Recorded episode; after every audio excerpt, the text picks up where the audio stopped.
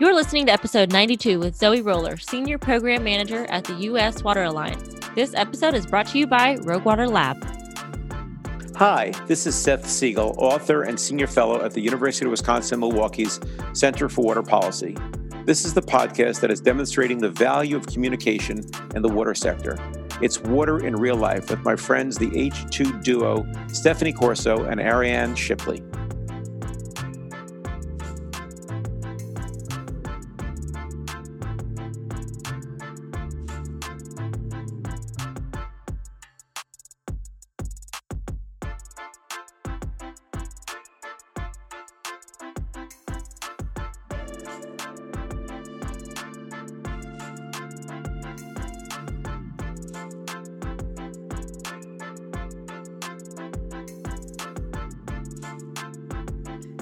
So, several months ago, the U.S. Water Alliance put out this report called Closing the Water Access Gap in the U.S., and it really stirred Ariane and I. Um, some of the stuff you know, some of the stuff you hear about, but it's just a completely different thing to see it in black and white in this report and seeing the numbers of 2 million people in the United States that lack access to clean water and sanitation. It's really kind of just stirred us on a professional and personal level. And so we were really fortunate. Um, Ariane wasn't able to make this uh, this interview. She was there in spirit. but uh, I got to speak with Zoe Roller, who's the senior program manager at U.S. Water Alliance, and she was the one that was really the project manager for the report. So she was able to give us this boots on the ground experience of putting it together, kind of the origin story of how the report came to be and of course you know getting to hear about the role that communication storytelling is playing in not only helping these communities fight for the water and sanitation in their own communities but how it's helping them to um, really the power that community-based storytelling has to create action and to help with uh, social justice issues so we also are fortunate that to get to speak with george mcgraw with uh, dig deep who was also involved in this in this project as well, and he'll be the episode following this one. So stay tuned for that one as well. Without further ado, let's get to the show.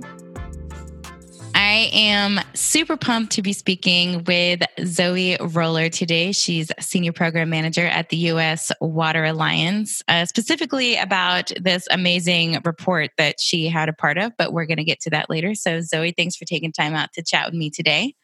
Thank you for having me. I'm excited to be here. And we are missing the other half of the dynamic duo. Ariane couldn't be with us today, but you know, we're gonna we're gonna go with it anyways, and she'll be here in spirit to heckle me from home somewhere. So um, so your background is in community planning and development, which water obviously plays a pretty significant role in. But despite that, do you think that with your role in the water industry now, do you think that water chose you or you chose water? Water definitely chose me. I didn't necessarily expect to be working in the water sector. I've always been really interested in cities and environmental justice, but the way I came to water was sort of roundabout. Um, I grew up in San Francisco, and that's how I got interested in cities. And then I moved to Brazil when I was 23 to learn more about urban planning and how cities work. And I wasn't working on water when I moved there initially. I was running an urban garden and I worked on a violence prevention program. Hmm but I kept noticing the ways that water affected people's lives. I was primarily working and living there in informal settlements. And the neighborhood that I lived in had serious water and sanitation issues. My house had water outages every couple of days. And the worst one while I was there lasted about a month. Wow. Um, and houses did have toilets, but there wasn't wastewater treatment. So the waste from bathrooms would flow through an open sewer that went through the middle of the neighborhood. Mm. But oh, like I knew that water was important, but yeah. since I grew up in an area with pretty good infrastructure, I hadn't really thought about how critical it is to every part of your life.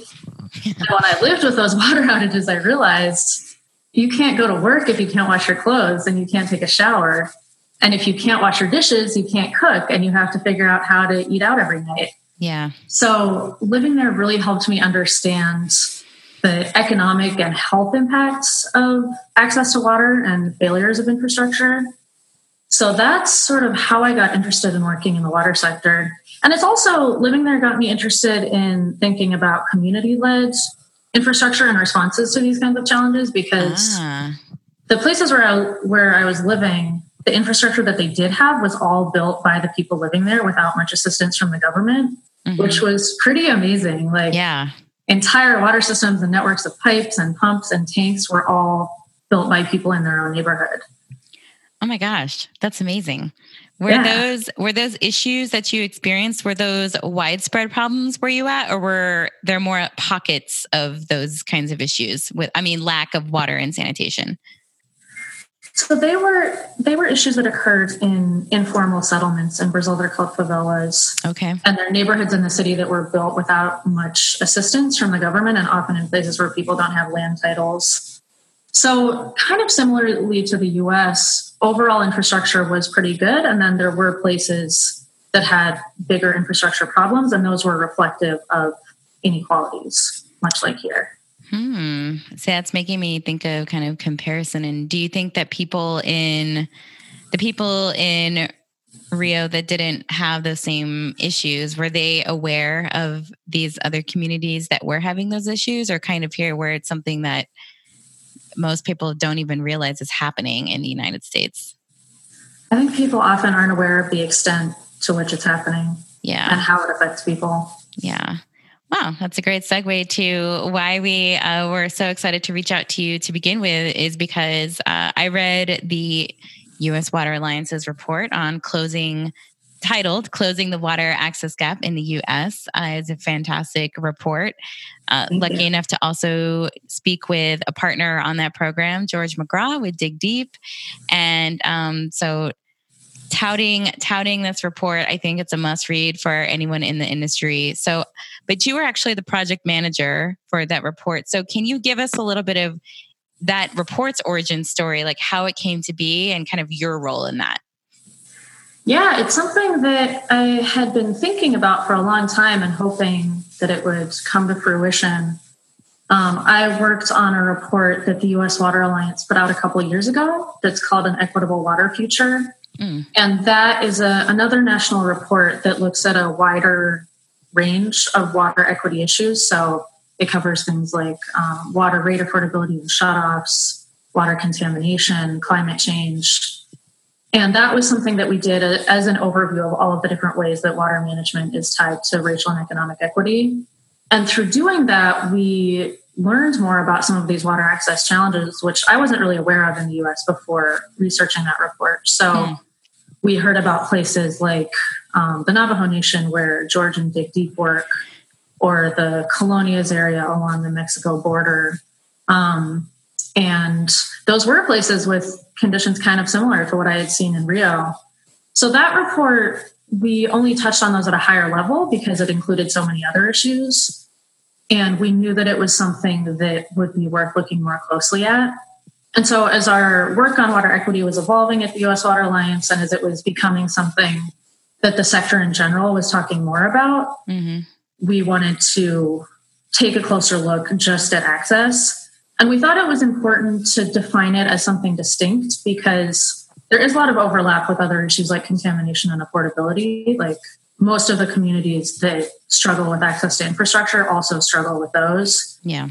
But we wanted to frame it as its own thing because it is such an important challenge that differs a lot from communities where there are water systems in place, but they have um, things that aren't working well. Yeah. And because these communities are often being forgotten and left behind, we wanted to really put the spotlight on access.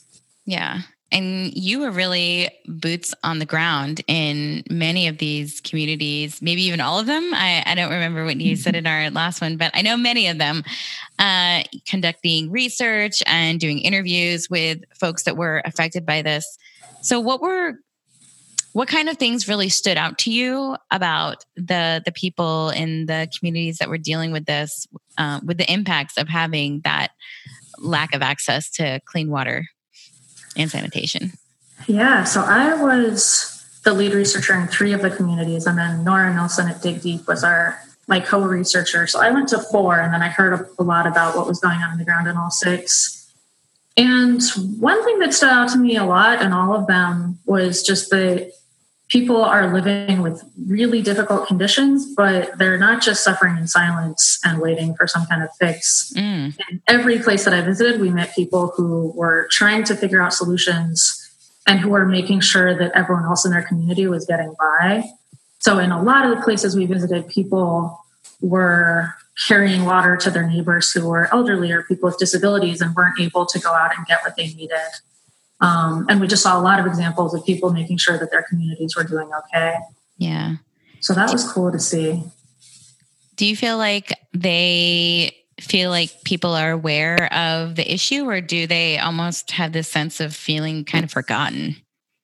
Yeah, we heard that everywhere. People feel really forgotten they know that most of the country isn't aware that this is an issue and they're just afraid that it's always going to be that way. Mm. And it's partly the idea that I think most people in the US have the sense that our infrastructure is really good. Yeah. And so people in communities where that that isn't the case, they feel like outliers and they feel that it reflects badly on their communities. So Nice. Well, that's a great segue to my next question that's of course based on communication because as communicators ariane and i of course think one of the major challenges to addressing this issue of accessibility in the us is that no one no one is really talking about it.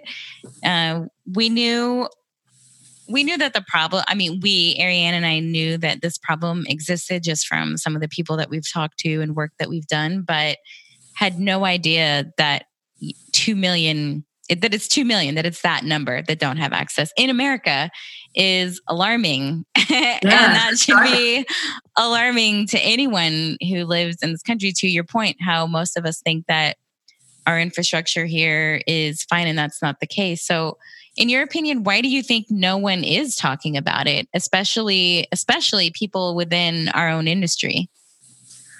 I think there are a lot of different reasons for that. Um, it is just partly because we have the sense that the US has made a lot of progress on infrastructure. And it is true. Yeah. To a certain extent. I mean, 100 years ago, the leading cause of death in the US was waterborne illnesses, yeah. which is really hard to imagine now because we have made such big strides in our infrastructure.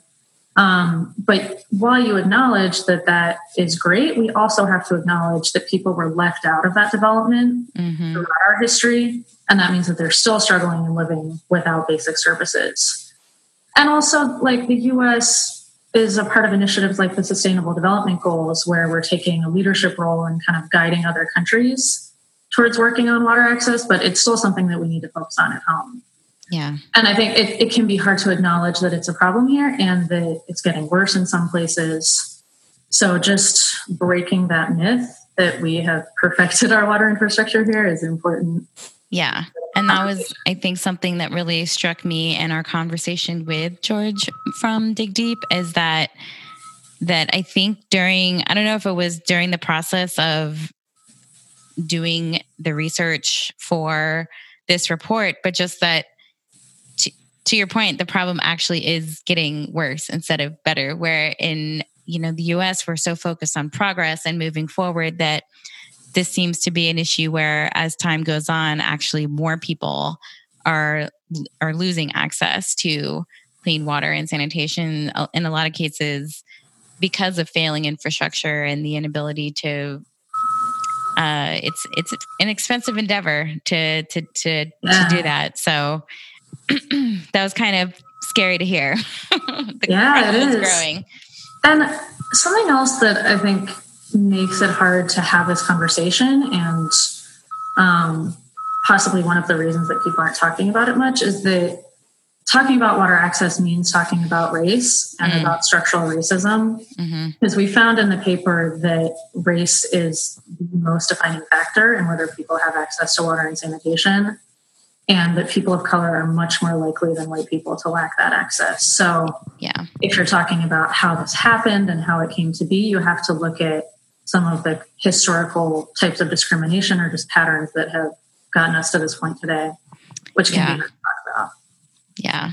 We definitely talked about that too in this in this idea of, you know, how do we how do we bring this up and and name this problem without people getting defensive or feeling like we're the ones that cause this, where in many cases, um, these things happen from laws put in place by people that are dead now. So let's just not yeah. focus on let's not focus on necessarily the why, but let's just understand let's understand it and let's make sure that it we don't repeat the same mistakes and that we move forward and help the people who are impacted by it now. So, but I think definitely naming the problem and not getting too wrapped up in um not not naming it and not talking about it because we're afraid of what other people will think or feel because it's not really about that it's helping the people now so yeah and things like that i think have to be acknowledged in order to move forward mm-hmm. in a mm-hmm. transparent way mm-hmm. exactly but i think we have the basis to have really great communication around this issue because we know that as a country we value people having access to water and to health um, so it's something that everyone is invested on making a reality. And one way that we're passionate about uh, getting that word out is through storytelling. And so, in another piece of our conversation with George around this report was he talked about kind of the power of community based storytelling and empowering people with the tools that they can use to to tell their own story and share their own story and get the word out. So what's your take on giving the people those tools which in some cases may be just educating them on the reality of what's going on and the ability to tell their own story and kind of what's their role in be able in being able to create those solutions themselves since you said that you've seen that happening yeah, totally. Well, one thing that we found, and this is another reason that communication can be hard, is that there's a lot of stigma around these issues, and it can mm. be hard for people to admit that they live without a working toilet or without running water. Um, and we also heard in pretty much every community we visited that people living in towns like this or areas that have this challenge feel really alone. Mm. And they might imagine that they're the only place in the country dealing with it. So once you talk to people about how this is actually widespread and there are little pockets of places with water access challenges all around the country and in every state, that shows them that they're not just an isolated outlier, but they're part of this larger group working on this issue. Um, nice. So I think having more community led storytelling is a way of overcoming the stigma and breaking that silence and showing people that they have a lot of collective power. Mm. Um, we also heard in some of these communities they they may be places that have other types of challenges other than water and people are concerned about their region being portrayed in the media in a kind of cliched way mm. um, there are certain stereotypes like appalachia is often portrayed as abandoned coal towns puerto rico there's just focus on the hurricane mm-hmm. of that and i think people want to show that they're they're full communities with a lot of stuff going on and they're not just waiting for outside help or for some charity to help them but that they are taking initiative and taking power. So i think giving people the tools to tell those stories and to show the amazing projects that are happening in their communities is really important. Mm-hmm. one of the things that uh, i really liked about the report was that it was it was really easy to read. It was digestible. You know you're talking about um, it didn't get into a lot of the technicalities of, of issues, but it was just, it was easy to digest. And mm-hmm. um, it was also really visually engaging to look at as well. There were wonderful photos of many people from the communities that are affected. Uh, I love infographics when you're talking about numbers, and those are really powerful um, in in that regard. But did you guys capture the story in any other way besides photography? Was there any video that was taken while you guys were doing this to, uh, I don't know, maybe hear some of these people's stories, or maybe that's something that can come out of this too, is hearing some of those stories from the people that were impacted in some of the communities that you visited? It's definitely something that we want to incorporate into the next phase of the project. Mm. Um, we mostly took photos in this part, but people have really interesting stories to share. Yeah. we hope to work on that next. I, yeah, I'm, uh, let's see if we can get Radhika to get a documentary about it made or something. yeah, that would be awesome. I would love to. I would love to see that happen. That would be that would be great.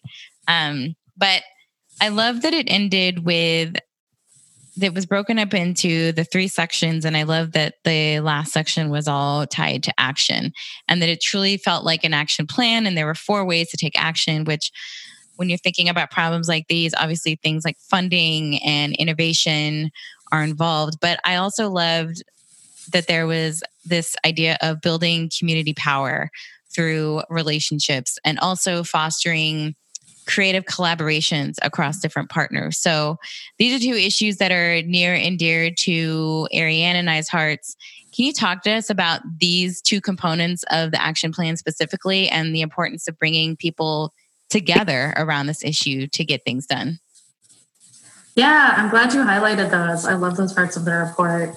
And like you said, the having support and resources and having the government and the private sector and philanthropy on board is all really critical. Yeah. But these communities know the challenges that they're facing better than anyone else. And they're probably the most qualified people to solve them. So being out in the field, seeing all these solutions that people are working on, I think the answers are all out there. We just need to connect people to better support. Um, and supporting the local leadership and the people that are running these projects is probably one of the best ways to do that. Um, so we saw really promising solutions in getting people from the communities that are affected into positions of more power and decision making mm-hmm. uh, because there's often kind of a gap with participation in processes like water planning where people feel kind of neglected by those and in some cases they've been disenfranchised in participating in government processes in the past so trying to make that connection and help build more political power is mm-hmm. a way to mm-hmm. do that and one of the projects that we found that I thought was the coolest is the Community Water Center Action Fund. Yeah. Um, is that the one in California? They're, yeah, they're an organization based in the Central Valley in California. Oh, and yeah. Their action fund tries to create pathways to leadership for people from places impacted by lack of access to water. So they mentor people from those communities who want to run for local water boards and city councils. And um, they've had some success with that and they've gotten some people elected. So then they're directly involved in decision making on water policy in their community. So that's a great example of um, really bringing communities into decision making i'm so excited that you mentioned that one because that was ac- George actually mentioned that when we talked to him too. So now I'm like, I have to meet these community water center people because what an amazing idea. I love that. I love you getting people. To. We're such yeah. big fans of them. Heck yeah, I can um, see why. And then another thing that we thought was really important is just trying to build more connections between the communities that are affected because like I said, a lot of them yeah. think that they're the only ones mm-hmm. and realizing how many other people are facing the same kinds of stuff and trying to build some solidarity and collaboration between them is great. So one of the other examples that we highlighted in the paper is the World Indigenous Peoples Water Summit, mm. um, which is actually global. It's not just in North America, but they bring together um, Indigenous groups from all over the world that are concerned about water issues or working on water in some way to build connections between them and to build more of a community of practice around these issues. Nice. So that's cool. Yeah, I really like that idea of this project being able to show these communities that they're not isolated and alone that there's others who are going are going through this and um, hopefully in some way helping to create movement around solutions faster but if anything just a sense of camaraderie of you're not in this alone and we can amplify yeah. our voices and and that kind of rallying people together. So I like that it's done that as well. Um, yeah. And then um, we also talked some in the paper about trying to think about multi benefit solutions because mm. what we found in all these places we visited is that they have challenges with water access, but that's often just one of many things yeah. that the community or the region is struggling with. Um, there are places that may not have safe housing or paved roads or electricity that works hospitals, schools. They're often food deserts. where there's no place to buy fresh, healthy food. Yeah. So water has to be understood as one of many different challenges, but also something that you can address many of them at the same time. Yeah. Um, so we looked at projects that are looking at water's connections to other types of infrastructure and other things that communities might be lacking and trying to find ways to address all of them at once. It's amazing the the intersectionality, I guess is the right word, uh, of all these different issues and how of course selfishly I want to tie them all back to water in some form or fashion. but I mean it's just uh it's just amazing how I feel like water is the Kevin Bacon of of issues. you can trace them all back to that. So it is. Uh, uh, so great report pointed that out. What's your biggest call to action for people to do, especially people within the water industry, because that is our audience listening right now. So, yes, read the report, but then what? What do you want people to do? I want people to understand that this is a really urgent crisis. Mm. It's affecting people right now, all around the country. It's threatening people's health. It's making it hard for them to go to school or to go to work it's preventing economic development in their communities. So I just want people to keep this on their radars, think of it as a really important issue, and don't let it be forgotten. And at the same time, I want people to know that it is solvable, that we're a country with really significant resources and expertise and the ability to get this done and to make sure that everyone in our country can turn on their tap and have water and flush their toilet, but that we need to make sure that we're focusing resources on this. Yeah, for sure. We got this, water folk. Come on, we can do this. Yeah. We can solve this problem. The solutions are there. Um, well, this is awesome. Uh, again, I hope you, uh, I hope everyone listening downloads this report and checks it out. It was eye opening for me. Visually fun to read, kind of depressing. I needed a little whiskey while I was reading it, but um, but definitely a report that needed to be done. But before I let you go, I'm gonna I'm gonna ask you some of our our lightning round. We call it. We ask this. We ask these three questions of all our guests, and we always uh, we always have so much fun listening to all the different answers that we get. But is there a favorite book right now that you can recommend to our listeners? Uh, I really like science fiction, and mm, okay. I've been reading some science fiction that's kind of connected to water and to climate. So um, I read a book called The Water Knife, which is about a future with shortages of water. It's really scary. You might also need some whiskey to that one. But uh, another climate water sci-fi classic is Parable of the Sower. Mm. It's one of my favorite books, and it feels very real and believable. And mm. I'm kind of afraid to read any science fiction around water because I'm just like, oh God, is this actually going to happen? But yeah, okay. It's Check weird this how real it sounds. Though it was written a couple decades ago, and it could be right now. Oh boy. um, what's something you do every day that drives your productivity? I like to. I bike everywhere. I live nice. in LA, and I like biking around the city and trying to see new neighborhoods and then that helps me focus when I get back to work. Wow, you must be in super amazing shape because LA is very hilly. it is. uh, we went there recently to to plug another piece of work that uh, highlights solutions that are out there that can help solve some of the challenges we're facing was Brave Blue World, which was a mm. documentary that was uh, done through partnership with Water Environment Federation and BlueTech Research. And we were just out in LA for that. Pre- who knew that one day we would be at a Hollywood premiere for a for a movie all about water? But it was amazing, and I and I do like that it was so solutions based. But it was in LA, and we went for a walk to go get lunch, and went up I, a hill that I feel like was just completely vertical. And so mm-hmm. I can't mm-hmm. imagine uh, being on a bike and doing that. yeah, that happens sometimes. You turn a corner and then it's like a sheer drop off. Yeah. You're like, how did this happen? I don't even remember going down a hill that dramatic. So, yeah, kudos to you on that. But so, last question one of my favorites to ask folks is Ariane and I did public education and outreach for municipal utilities for 10 years before we went rogue and started Rogue Water. And um, you know, oftentimes we're all talking about behavior change, and we talk would talk to people who would say, "Well, what difference does it make if I make a change? I'm just one person. It's not going to change anything." Obviously, she and I wholeheartedly disagreed with that because we believe that change can be contagious, and you never know what you might inspire in in someone else. So, what's the one call to action that you're most passionate about that you believe could ultimately change the world?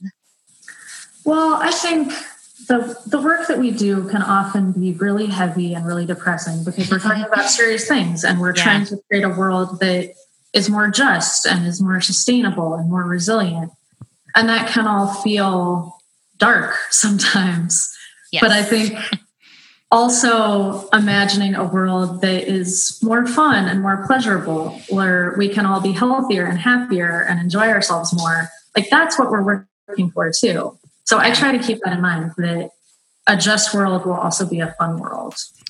Nice. So just kind of remember the end goal. yeah. nice. I can I can dig that. Well, I thank you so much for taking the time out to chat again. Uh, super excited about uh, hearing more of kind of the behind the scenes VH1 style, not behind the music, but behind the water report. Uh, check it out. Is there an easy link that people can go to to download it besides just going to US Water Alliance's website? Yes, we have a site for the report. It is closethewatergap.org. Nice. Closethewatergap.org. Check it out, download it, talk about it, share it, tell other people about it it's a great uh, it's a great report so thanks for your work on that and uh, for helping bringing that information to light and appreciate you taking the time to chat with me today thank you for having me it's been great we hope you enjoyed today's episode. Never miss out on future episodes by signing up for the Lab Notes, formerly the Water Nerd newsletter. This is your one stop shop for the podcast catalyst and all things WaterCom's revolution. Sign up at roguewaterlab.org. You can also find us on Twitter and Instagram at roguewaterlab. Plus, still keep up with the H2 Duo shenanigans at the underscore H2 Duo. Don't forget to share with your friends and fellow water nerds so we can continue to grow the tribe. Remember, it doesn't matter if you're a water communicator, educator, or an engineer or operator. You are a communicator. As public health stewards, we have a responsibility to the people we serve to have our comms game on point, to build the trust and support necessary to create a resilient water future. Investing in comms is an investment in yourself and your organization. Why? Because just like what one of our favorite quotes says, those, those who, tell, tell the stories rule the world.